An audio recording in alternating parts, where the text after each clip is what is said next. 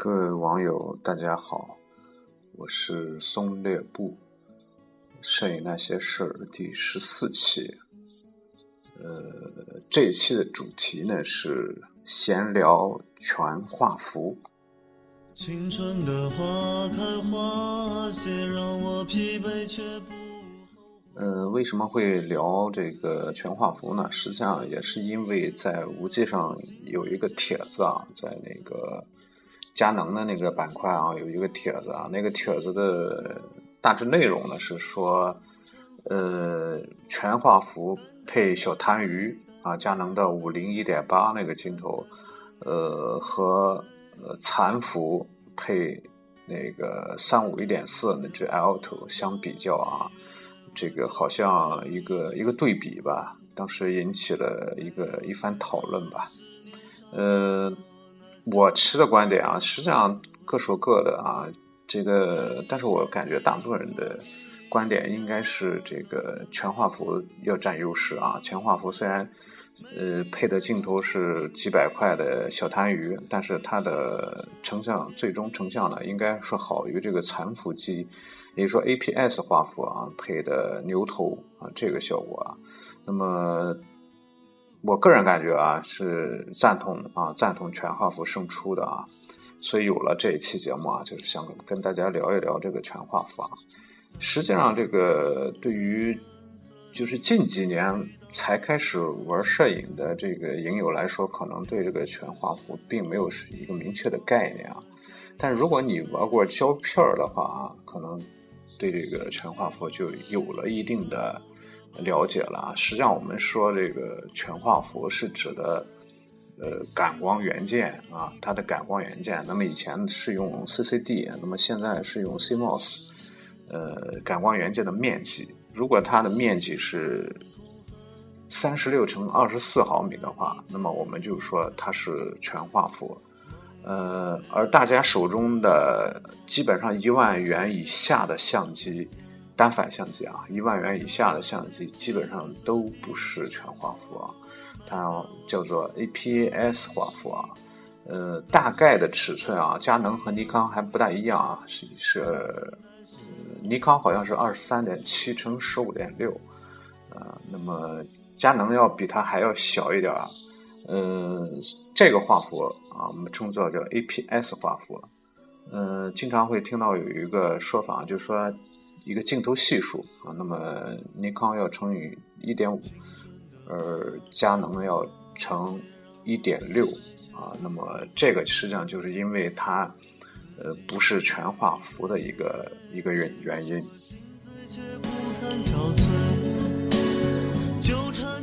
就目前来看啊，全画幅的相机。这个价格还是还是比较高的啊。那么现在流行的这个全画幅呢，嗯，作为尼康来说，就是 D 六百和 D 六幺零，以及更高端一点是 D 八百和 D 八百 E。那么再往上最顶级呢是 D 四啊，以及 D 三 X 啊，如果还在的话，如果还在产的话。而佳能这边呢是六 D。呃，然后是五 D Mark 三，呃，然后是 EDX，啊，当然五 D 二啊也是全画幅啊，五 D 也是全画幅。那么这两个已经已经停产啊，非常遗憾的是，目前这个呃这个这个这个这个宾得还没有推出全画幅的相机啊。嗯，索尼已经有了啊，它的阿尔法九系列啊，呃，它也有了，但是索尼这个我们不不不不作为一个一个主要的这个问题啊，主要的这个品牌来聊啊。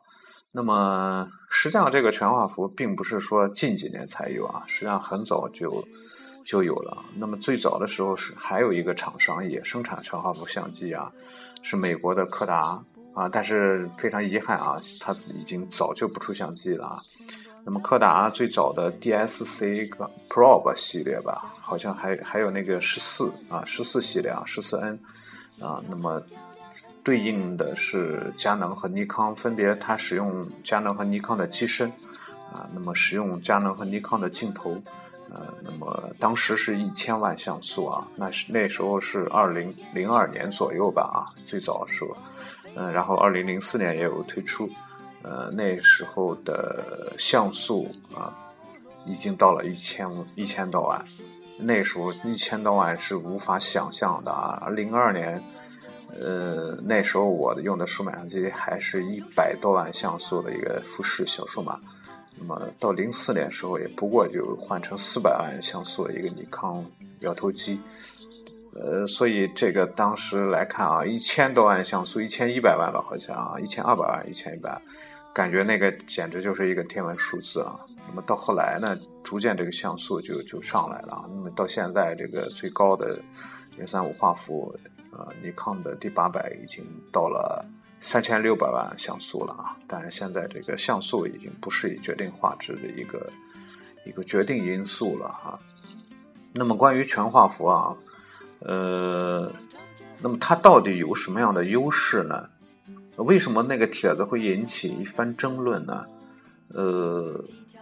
实际上非常简单，就是因为它的感光面积大。啊，同和雕和这个底片是一样的啊，越大的底片它成像的这个质量啊，肯肯定是越好。同样，这个感光元件也是啊，它感光元件面积越大啊，那么它肯定的成像的质量要好。这个成像质量包括，呃，这个它的本身可以做出更大的像素啊，像素密度如果是一样的话，可以做出更大的像素。呃，像素密密度一样的话，可以做出更高的感光啊，感光的这个这个噪点控制的会会会更好。然后呢，是这个呃，它的这个这个就说这个这个我们叫什么？这个动态啊，动态兼容，动态这个范围吧，哈，就说可能会呃也会更好。嗯，尤其是啊，全画幅和。和这个 A P 赛 A P S 画幅，它们之间的这种这种景深的区别会会非常非常的明显。嗯，大家手里的啊 A P S 画幅，呃，它实际的面积只有全画幅的百分之四十多啊，佳能的是百分之好像只有百分之三十九是四十，呃，这个尼康要稍好一点。但是也只有百分之四十四，也就是说，全画幅这个感光元件的面积要比他们要大啊，要是两倍这样一个大小。所以，呃，全画幅它的这个成像质量肯定会会更好一点。你来的信写的越来越客气，关于爱情。你只字不提。你说你现在有很多的朋友，却再也不。那么说一下 APS 画幅啊，这个实际上也是从这个胶卷胶卷过渡过来的啊。在胶片时代啊，有三大厂商吧联合推出了 APS 画幅，好像是富士、柯达，还有什么一个厂商忘了啊。嗯，三家联合推出 APS 画幅啊，APS 画幅实际上一种是一种缩小的胶卷儿，呃，这种这种胶卷儿对应的是一种缩小的相机，它可以把相机做的非常小，那么携带比较方便啊，那么嗯，整个这个体积小，然后胶卷儿也小啊，呃，但是这种相机在国内没有普及开啊，很少见。呃，当然，这种胶卷也就很少见，但是这个画幅却却却延续下来了啊，一直延续到这个这个数码时代啊，就是 APS 画幅啊，嗯，除了 APS 这个杠 C 这个画幅，还有一个 APS 杠 H 画幅，这个什么意思呢？这个是比 APS 要稍微大一点儿。但是比全画幅还是要小的一个介于二者之间的一个一个一个格式吧。那么后来呢，这个佳能出了一部 ED Mark 三，一部一部相机啊，这是它非常顶级的一部数码相机啊，嗯，俗称叫做小马三啊。那么这个并不是全画幅啊，它是 EPS 杠 H 画幅。那么镜头的转换系数呢是一点三。啊，一点三，呃，同时代的是对应的是 EDS Mark 三，也叫做大马三啊。那么大马三呢，就是全画幅啊。那么它不需要成这个呃镜头镜头系数了啊。那么呃，在网上还有一种说法，就是说这个 APS 画幅啊，在使用镜头的时候，它转到了长焦，而这个。它的同同一支焦距的镜头用在全画幅上和用在这个 APS-S 画幅上，呃，这个 APS-S 画幅的会会转长焦啊，我们 APS 画幅也叫残幅啊，残缺的残。这个说法呢，从这个表面上看确实是啊，它确实这个焦距好似是更长了，因为你要乘以一点三或者是一点六啊。嗯，但实际上这个镜头的实际焦距是没有变化的啊，是没有变化的。APS 画幅只是相当于截取了全画幅中间的那一部分啊，中间那一部分啊。如果是我们用全画幅的话，你只是说相当于剪剪裁了一部分啊，剪裁了一部分在这个全画幅画面当中。呃，所以这个转长焦啊，你可以。无论你怎么理解吧，你可以这样说转转了长焦。那么，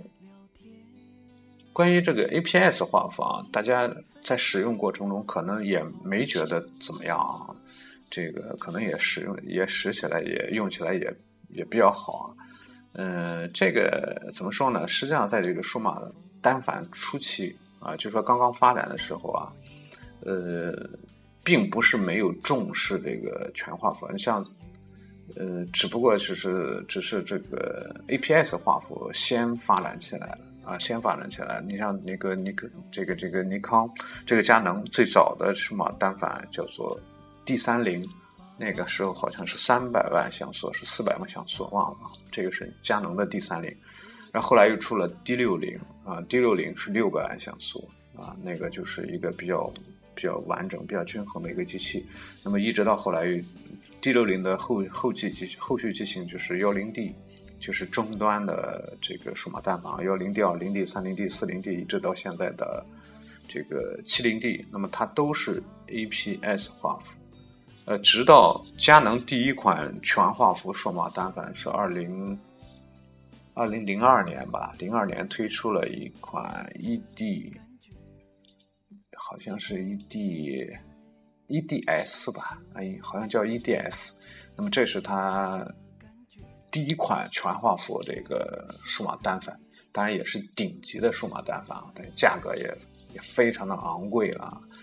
嗯，你像同时代的那个柯达的那个十四 N 啊，佳能口的那个叫叫叫什么来着？DSC Pro 是叫什么忘了啊？那个机器。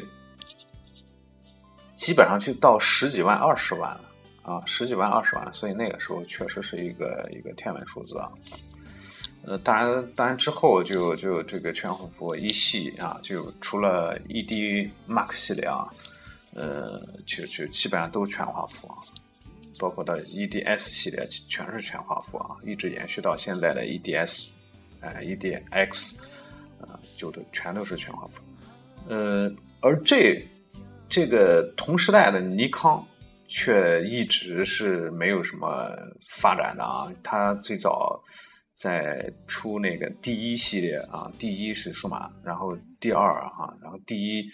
第一百啊，第二系列啊，它还出一个 d 二 h 系列啊，呃，一直没有用上全画幅，一直没有用上全画幅，呃，所以这个一直在。一直持续到二零零七年。二零零七年之前，尼尼康是一直是没有这个全画幅相机的啊。那在这个时候，你如果是一个尼康的用户，你经常会会会会会被佳能的用户会会会瞧不起啊。没有全画幅的机身，呃，虽然佳能很多用户也买不起全画幅啊，但是，但他他他他。有一种优越感啊，就是我买不起，但是我们这个品牌它有全画幅啊。那么直到二零零七年啊八月啊，这个尼康终于是推出了自己的第一款全画幅的数码单反相机。那么这个就是尼康的 D 三啊，D 三。实际上这个 D 三它的像素只有一千两百万啊，但是呃最大的这个进步呢，就是它是全画幅啊。那么在在用尼康的尼康相机的朋友，你可以看看你的相机啊，如果是你的相机上标着一个 FX，那么这个是代表着它是全画幅相机啊，全画幅相机。如果是有一个标志是 DX，是 DX，那么这个是代表着它是 APS 画幅啊，APS 画幅。呃，当然到后来尼康啊又推出了 D3S。啊，D3S，D3S 呢是 D3 的一个一个改进版吧，啊，那么连拍，啊，然后那个时候这个它的这个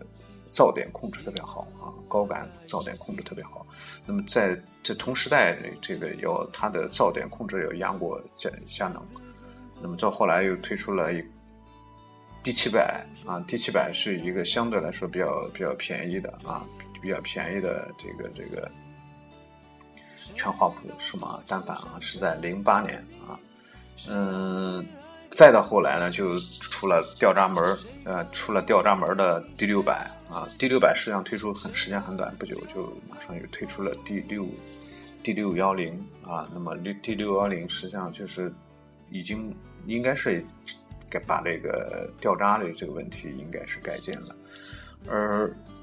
佳能这边呢，那么它实际上一直一直有从 ED 系 ED 啊，然后 ED 二、ED 三、EDS、ED Mark 系列啊，那么一直到这个现在的 ED X，那么这是它顶级的这个全画幅数码单反，这个我们不说啊，不多说了啊。然后就是说它中终端的这种这种全画幅啊，第一款就是五 D 啊，五 D。啊，五 D 是哪年推出的？忘了，应应该也有个六七年了吧。那么当时是一万一万多啊，一万多，呃，是价格是比较便宜的啊。因为当时的你像在零零九零零二年、零三年的时候，那时候 D 六零和一幺零 D、二零 D 基本上都卖到一万多。那么后来五 D 卖到一万多。啊，那么到后来出了五 D 二啊，五 D 二也是卖到一万一万多，一万两千多啊。包括它五 D 二是一个畅销机型啊，它一直卖了很多年啊。包括最最最最新的是二零一二年三月啊，那么五 D 三啊，五 D 三推出，那么这是一个相对于五 D 二呃改进非常非常大的一个全画幅相机啊。那么呃，这是我们列举了一些这个。佳能和尼康啊，常见的一些全画幅的相机啊，那么对应对应的这个 APS 画幅，那么两两家也是作为重点啊。你像尼康啊，D 一百，然后 D 两百，D 三百，然后 D 三百 S，那么 D 三百 S 就是它最最，就是说在三位数机器当中最后一个机器。啊，当然到后来它就第七第七千啊，第七千一等等。那么这个在我看来，感觉它的定位上还是没有这个 D 三百 S、D 三百系列要要要高。而而佳能呢，它则在中段推出了这个幺零 D，一直到进步到一直进化到现在的七零 D。但是到了从五零 D 开始，六零 D、七零 D，实际上它已经这个档次已经把它拉下来。变成了一个中端，而不是中高端。那么顶上的顶上一个机器呢，就是这个七 D 啊。那么个位数的机器相对来说都要专业一点。那么七 D 把这个位置顶上去了啊。那么但它还是一个 APS 画幅，但是它的对焦系统啊，它的连拍速度啊，它的机身的做工啊，机身的这种操控啊等等，都属于这种专业项、专业级的。那么实际上，这个五 D 三就是在七 D 的机身的基础上啊，加入了一个圈画幅的模块，然后对焦系统呢又用了 EDX 的对焦系统这样一个机器，所以五 D 三呢是一个非常棒的机器啊。呃，我个人感觉这个五 D 三不应该叫五 D 三，它应该叫三 D 啊，而六 D 呢应该延续五 D 三的这种这种叫法然后这个说一下六 D，那么我们在选购相机，如果你选购全画幅的话，可能就会面临着，呃，如果你没有镜头负担的话，可能面临着我选择佳能还是选择尼康啊？那么我是选择六 D 还是选择 D 六幺零？那么这是一个一个很大的问题。那么这两个机器，简单的说一下我个人的这种这种看法吧。首先，如果单纯的从机身的做工、机身的参数上来说的话，那么无疑是 D 六幺零要要要更好一点，呃，稍微好一点啊。但是 D 六幺零也有一个缺点啊，就是它的机身啊是。后半部分和顶顶部是金属，但是前前半部分应该是塑料啊，高强度塑料。而相对六 D 这一点要好一点，它的前后是这个金属啊，顶盖是塑料。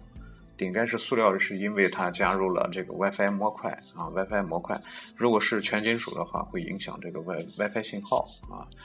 呃。如果是从成像上来说的话，像素两者都是两千万多一点啊，差不多。从成像来说的话，呃，应该我个人倾向于六 D 啊，但是从这个对焦系统来看的话，那么 D 六幺零的这个对焦系统又远远的强过呃六 D 的对焦系统啊，所以这个两个机器选是非让人非常让人纠结的这个这个事情。但如果是你，呃，再往上看，那么就是五 D 三和对应的 D 八百，那么这两个机器啊，一个是均衡非常均衡的机器啊，另外一个是高像素机器。那么这两个让我选的话，我会毫不犹豫的去选择五 D 三啊，因为我用不到 D 八百的三千六百万像素，但是它三，但是 D 八百的这个高感，包括它的速度。啊，等等各各方面的性能呢，要没有 d 三优秀啊。那么这是关于这个几个机身的这个个人看法吧。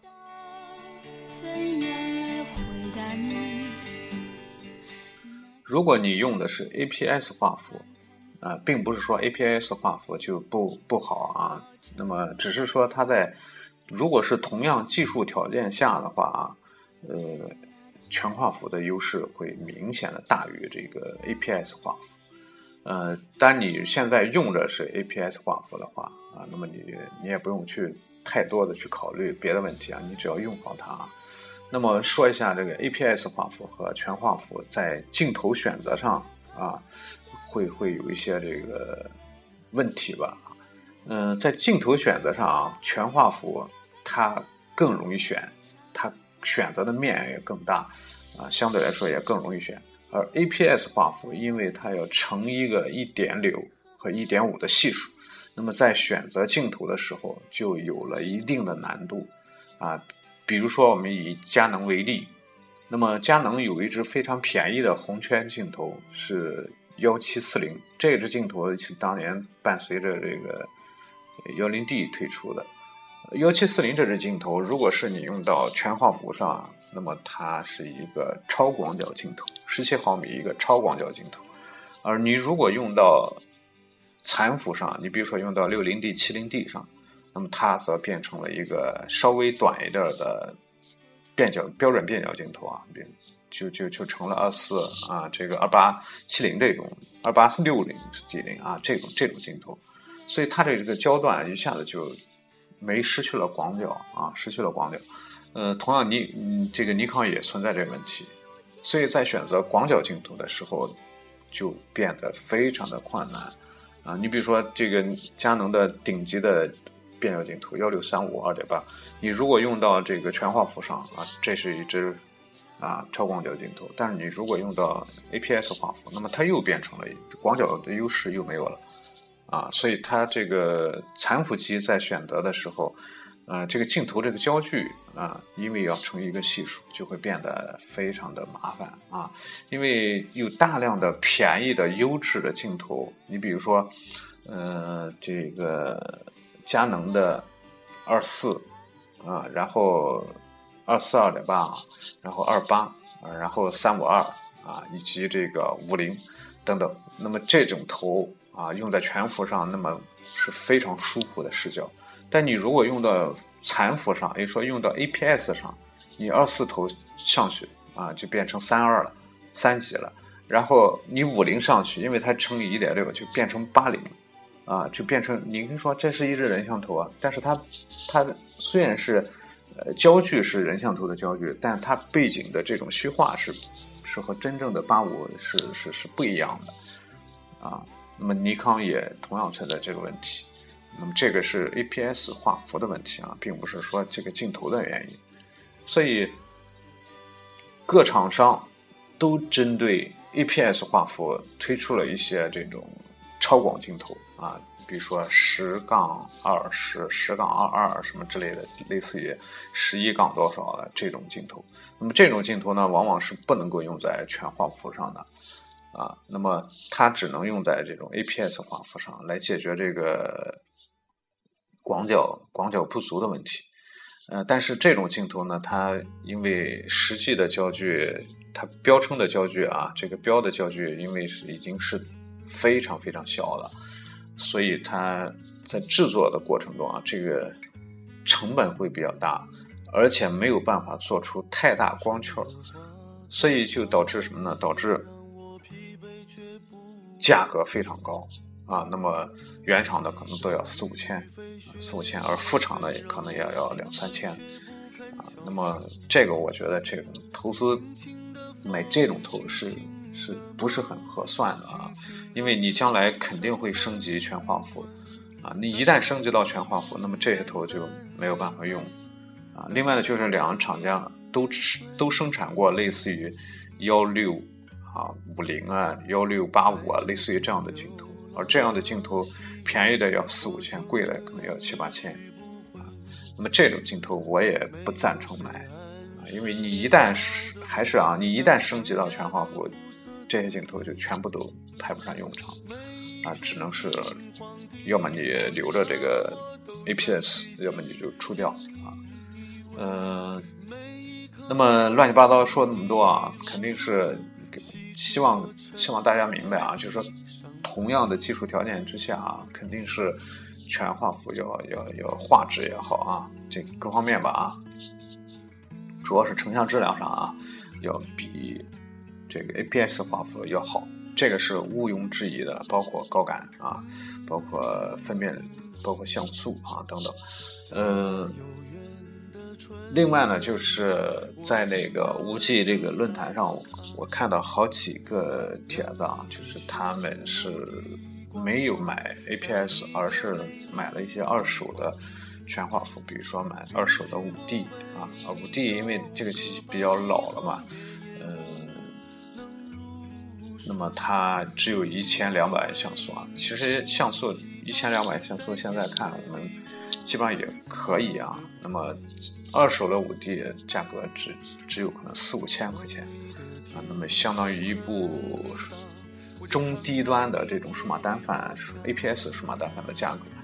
但是它的成像质量呢，就是说成像的效果呢，可能还要比这个 APS 这种画幅的这些个呃两千万以下的这些像素以下的这些个新的这个 APS 画幅相机还要好。呃，所以在淘相机的时候啊，有一个小的建议吧如果是你的身边有有这个比较熟悉的朋友，比较懂相机的朋友，你不妨可以淘一个二手的全画幅的机器啊。那么对于佳能来说，可能就是如果你能淘到第二的话啊，那么。当然，这个就最好了。五 D 二两千多万像素啊，嗯，但是价格我觉得，如果是八九千的话，我觉得就没有必要了。如果是六千左右的话，还是非常非常非常超值的。而五 D 呢，如果在四千到五千以下吧，也是比较超值的啊。因为这这个机器啊，它这这个档次的机器吧，它基本上属于这个准专业相机了，所以它这个快门的次数呢，一般。都在十五万左右，所以这个二手主要是没有拆修过啊，我觉得应该也问题不大。但如果你身边没有这样的朋友，或者你自己对这个并不是十分熟悉的话，我还是不建议大家去淘二手的话，淘二手啊。如果你买相机啊，如果这个价格你已经出到一万了啊，已经出到一万了，那么这个时候我就不太建议你买这个 APS 画幅啊。那么 APS 画幅，尤其是在佳能有一款机器啊，就是呃那个七 D 啊，七 D 这个机器说实在的啊，我是我用过啊，但是我是非常不喜欢这个机器啊，成像质量太差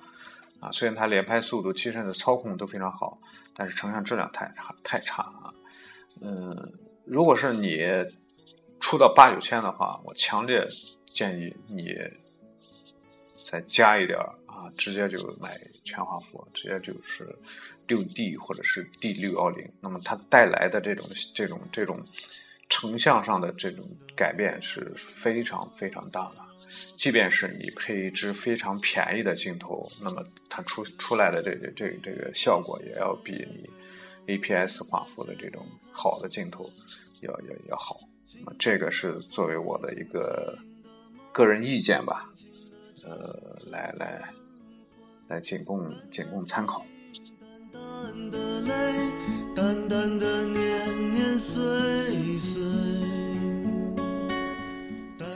呃，说了这么多乱七八糟啊，有些我自己也不敢肯定到底说的是对是错啊，但是我就是即兴这样，呃，想起来这样随便这样一说，您就随便这样一听，呃，但是呢，有一个基本的观点还是。我觉得啊，就是玩相机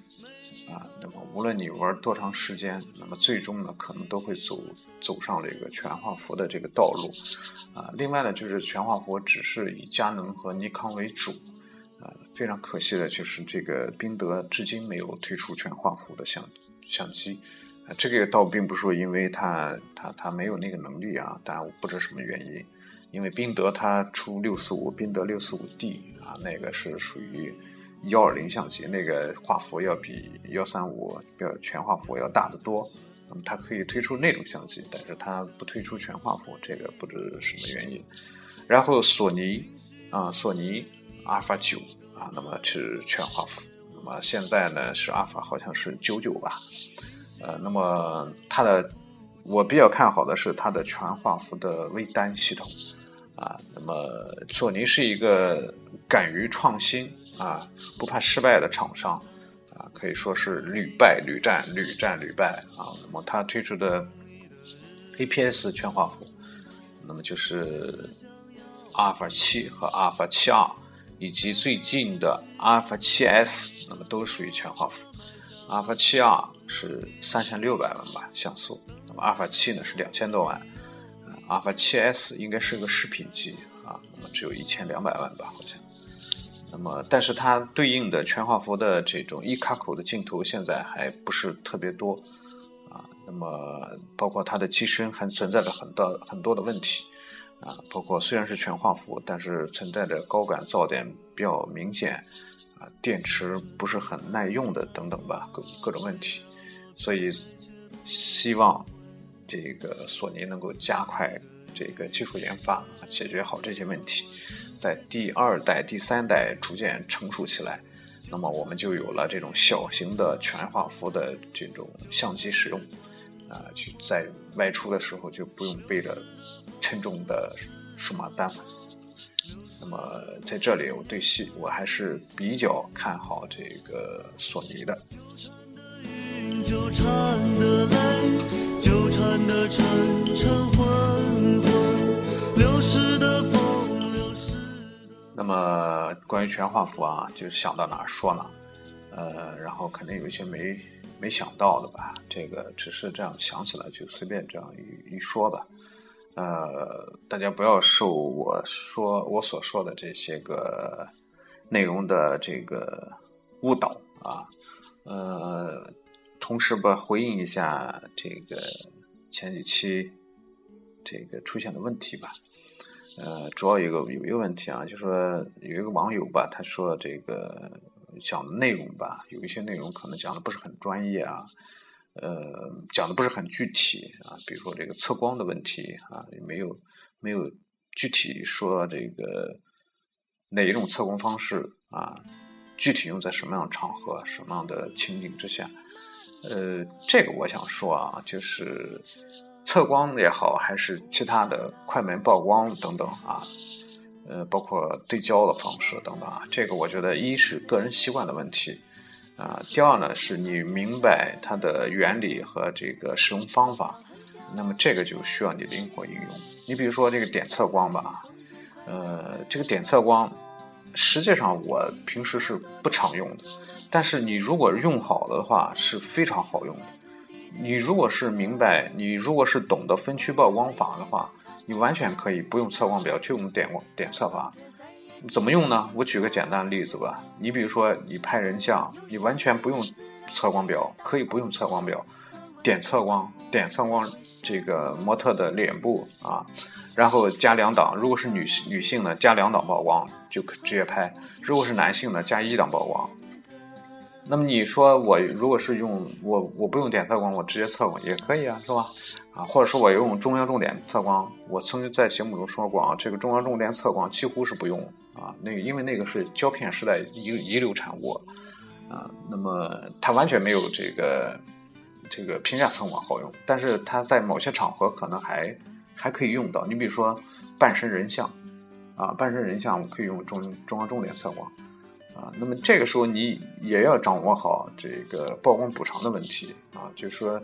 白加黑减的这个原则。所以你当你明白了这个这个原理，实际上哪一种测光方式都都可以，包括对焦也是啊。那么你选择好这个这个这个对焦点，明白对焦的这个这个使用方法啊等等，无论是哪一种对焦方式，对焦点哪个对焦点都无所谓，是吧？所以这个，我觉得我我我在讲的有些东西啊，只是说提出来，或者说只是起一个引导的作用吧。呃，具体的应用啊，因为我不断说，我不想讲技术的东西啊，就像就像我说那个测光啊，因为你因为我一旦告诉你，在这种场合下你用这种测光方式，那么你在你的印象当中你就。被束缚住啊！老是觉得我应该再去转换测光方式，可能等你转换出来，这个场景已经消失了。所以一定一定去灵活的应用，而不是生搬硬套。包括大家在看书的时候也是这样啊！你不应该去生搬硬套书中的内容啊！就像我说这个全画幅好，那么你就不要，你千万不要第二天就把手中相机卖了去买全画幅啊！这个，因为你用好手中的器材才是。最关键的，无论是全画幅还是 APS 画幅，无论你的镜头是一万块钱还是两千块钱，这个才是最关键的。好了，今天乱七八糟讲这么多吧，呃，欢迎大家给我留言，欢迎大家和我这个沟通啊，沟通方式呢，大家可以通过微博关注我，在新浪微博搜索“松略布”啊，或者是。加微信公众平台啊，那么在微信中搜索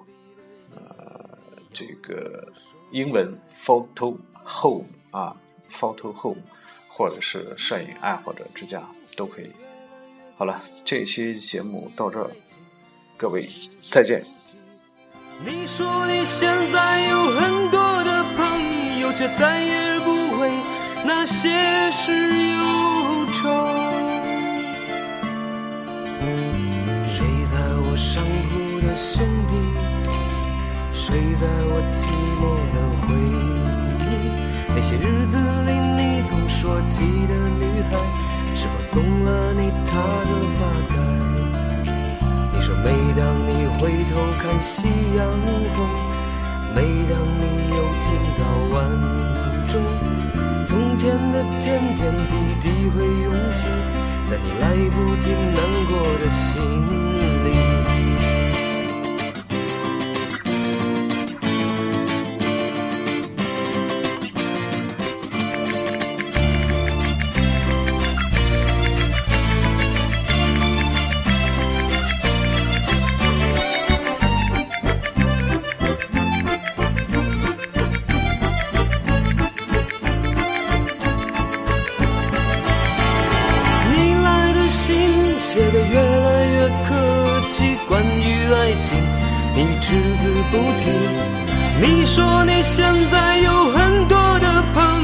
就再也不为那些事忧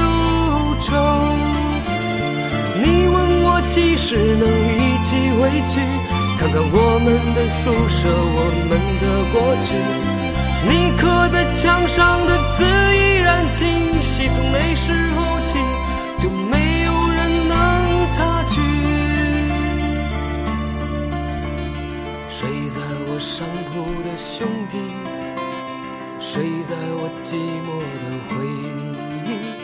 你曾经问我的那些问题，如今再没人问起。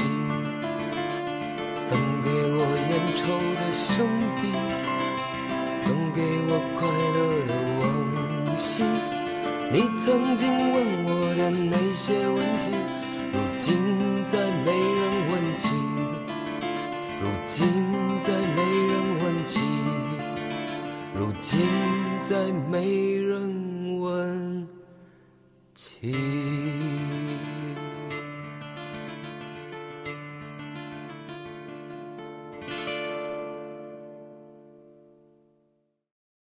本期节目播放完毕。支持本电台，请在荔枝 FM 订阅收听。